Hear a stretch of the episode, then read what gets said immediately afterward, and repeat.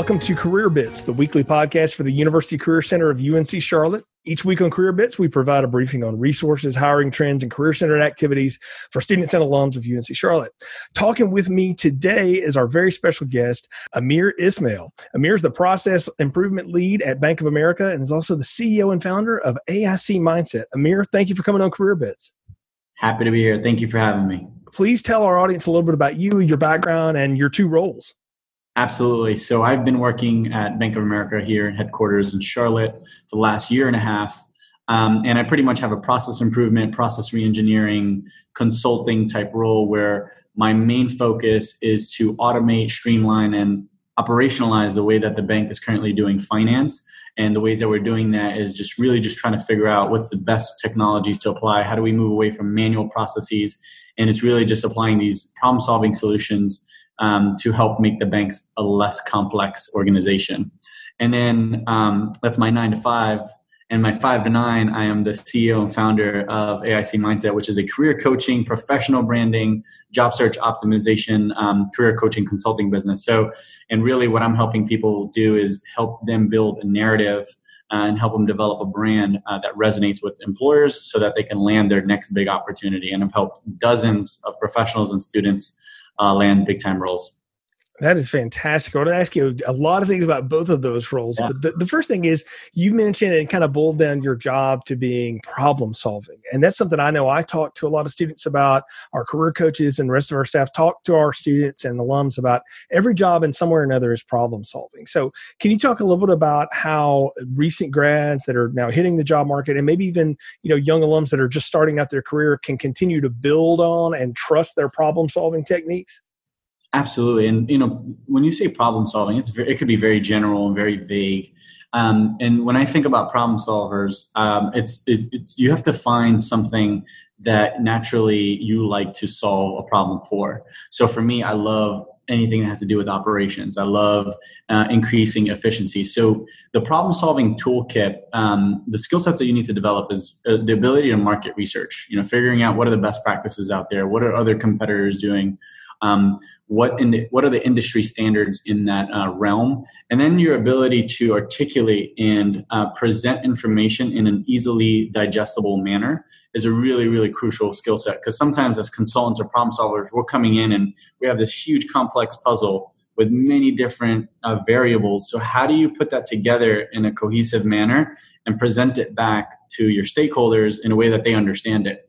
And good problem solvers you know what what you're trying to do is outline recommendations. Here here is approach one two or three. I recommend or we recommend you go with this for these reasons. Um, and you know being a problem solver and, and a consultant sometimes there's no one answer.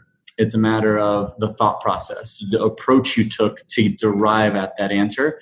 And it's bringing the community of people that you're problem solving for together um, kind of developing a plan forward. So organizational skills, communication skills, executive presence, your ability to build presentations and to rally a crowd behind a common purpose and what it is that you're trying to drive.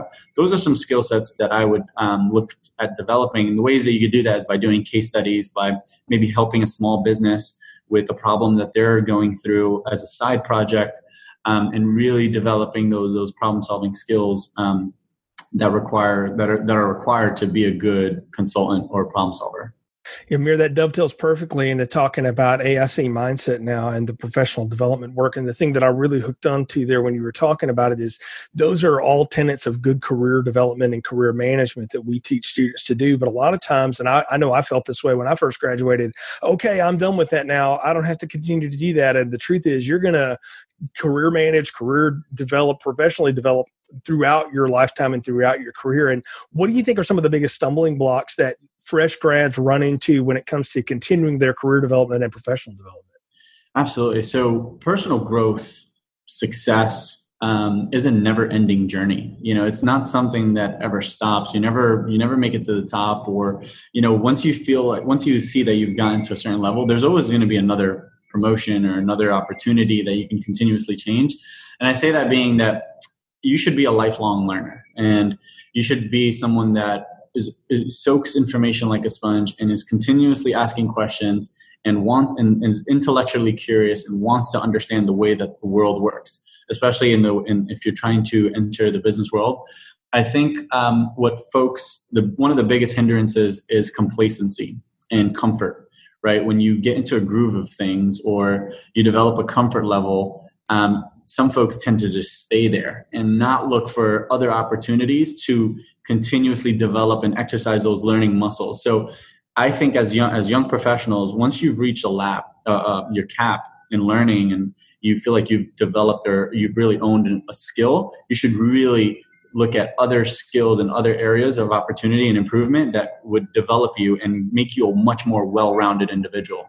Um, part of what makes individuals transferable and, and very appealing to com- employers if they have these transferable core set of skills, you know that that you can take anywhere you you want um, essentially and you can add impact immediately at an organization so don't let complacency or comfort settle in always look to be a lifelong learner and, and challenge yourself. If it's too easy or if you're the smartest person in that subject that's good you know own it. But there comes a point where you want to develop some of the skills that maybe you're not that great at that are important for you to get to the next levels of your career. So always think long term is another really good um, kind of advice here Oh, that's fantastic. And one of the things that we, we talk a lot to students about continuing to build their networks and how they can do that. And, you know, never turn down a chance to meet people, connect them on LinkedIn, things like that. But one of the things that I, I think students don't take advantage of quick enough when they onboard at a new organization is finding a mentor and you know becoming somebody's protege if you will. Uh, i was very fortunate when i started my career both career paths i've had professionally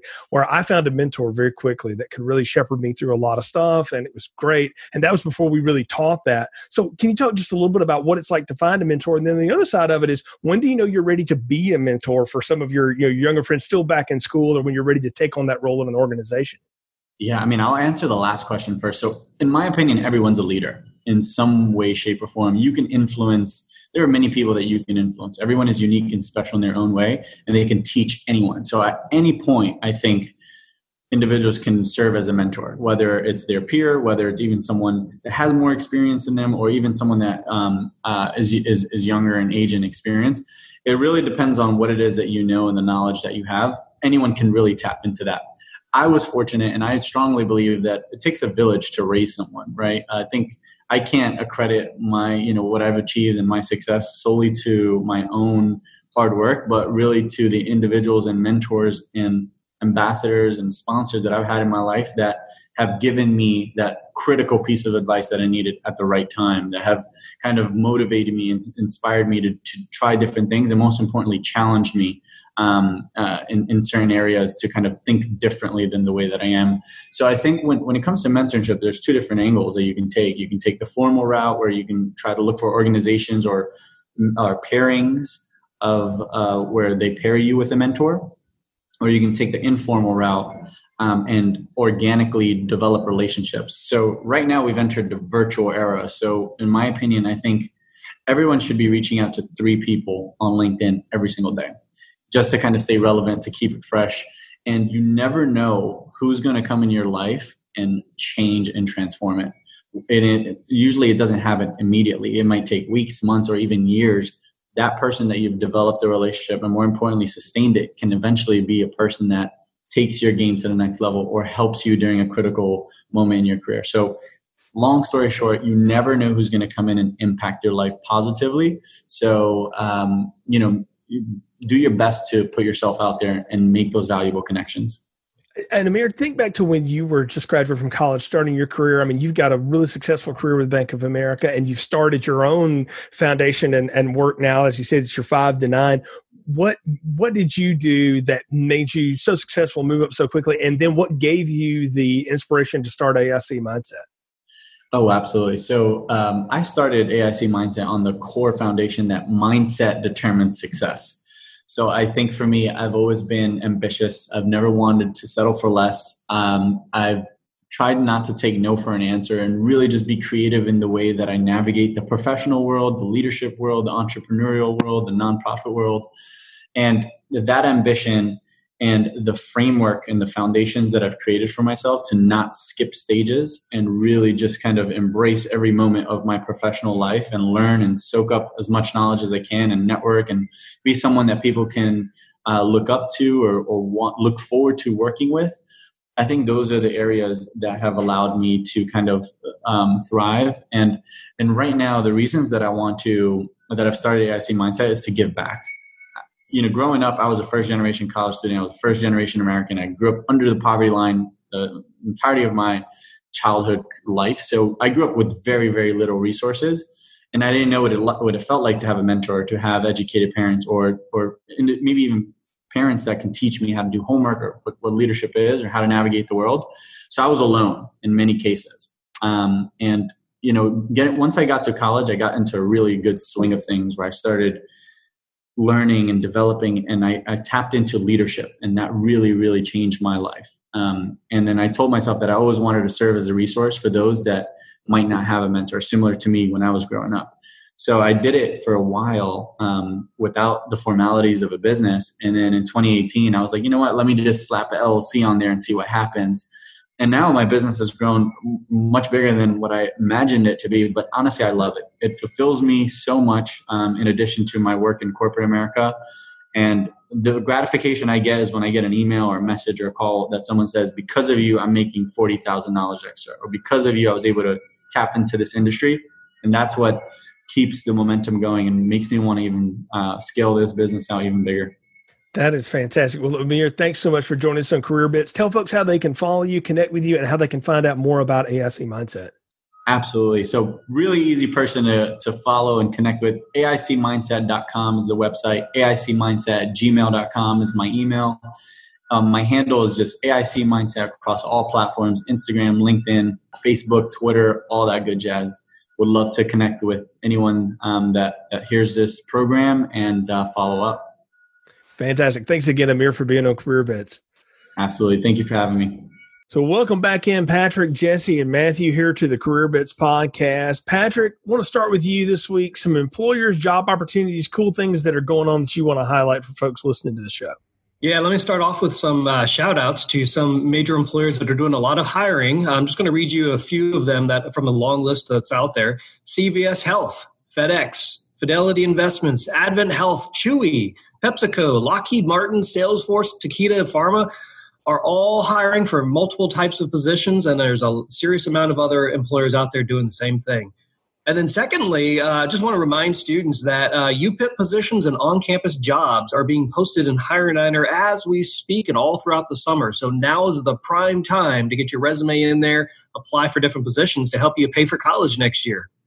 Yeah, absolutely. Those are going to be ramping up over the next several weeks. So, good advice to go ahead and get your resume in, get it approved, and then when those positions pop up, you can start applying for them. Matthew, we've got some cool meetups coming this summer too, still though. Yeah, Jay, we have some awesome meetups happening. I mean, we have everything from, you know, if you want to be a producer with MSNBC in the news sector, we have that coming up. We have, if you're a marketing or business student who wants to work at Facebook, we have that meetup coming. We have tons of meetups coming around specific career topics as well. So it's really important for you to get in there, make sure you're RSVPing, make sure you're getting there and asking questions. You know, it's really a thing about not only helping making yourself better professionally through learning about different career paths or you know making your linkedin better or whatever that is but it's really also about making those connections whenever it comes to your career your professional brand getting in there letting employers see your name letting them maybe you know see your face it's always good to have a video on if possible um, maybe even like chiming in with some audio, because what that's really going to do is it's going to help set you apart um, from others who maybe don't say anything or um, others, you know, if that resume comes across their desk and they're like, oh, I remember that student who participated in that career meetup. So that's really a great way for you to get involved and to kind of get your career brand out there a little bit more. Yeah, not only that, it's a great way to uh, continue to build your professional development skills because outside of the employer led meetups we've got, we've also got our career coaches leading a lot of career development and professional development meetups throughout the uh, the summer. And we've also got special guests. Patrick, you've got one you wanted to mention. Yeah, so maybe most of you probably remember Brad from one of our previous podcasts talking about financial literacy. He's agreed to come back, and so throughout the summer, he's going to be doing additional uh, sessions on budgeting after college, salary negotiation, learning what investing and saving and understanding how the cash flow coming in in your pocket and leaving your pocket, obviously, um, uh, sets you up for success later on. So check all those out in Hire Niner, RSVP, and uh, Brad's a good guy. Jesse, there were some resources you wanted to highlight for our recent grads and others who are listening to the show this week.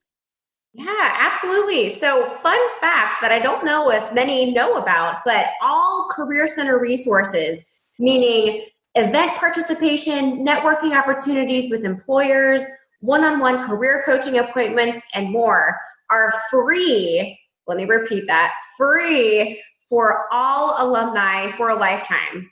So, for those of you who are just graduating, for those of you who are tuning in and um, you know might have been out of college for a few years, or again, even if you're a mid level career changer, know that we are here for you and you're able to again access all Career Center resources free for a lifetime. That's awesome. And uh, besides being able to access our resources, we invite our alums to participate in a lot of our activities too, right? Absolutely. Yeah, that's another really cool way to um, kind of give back. So if you're interested in sharing about your expertise, and about your experience, um, you know, in the job search process, just talking about your current profession or even your industry, we would love to hear from you. So um, definitely um, keep in touch with the Career Center and let us know if you're interested in participating in any of our conversations with students. And really, the focus of this show has been about congrats to our grads. That's why we had Amir Ismail on to talk about good tips for transitioning and building your network. We've talked a little bit about that. And Patrick, you wanted to do a little bit of discussion around that as well for our final thought segment.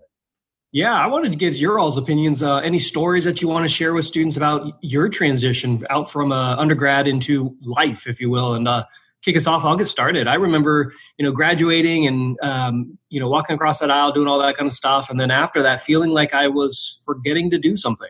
And I started thinking about it, and it was, I didn't have any more homework, didn't have any more classes to go to, didn't have papers to write. And as I was waiting to go into my graduate program, that whole summer was just about, you know, relaxing and calming down a bit and giving myself or giving myself permission to take a break before I hit the ground running um, in graduate school. And I imagine the same things, uh, the same thing for others who may not be going to grad school, but going right into the workforce.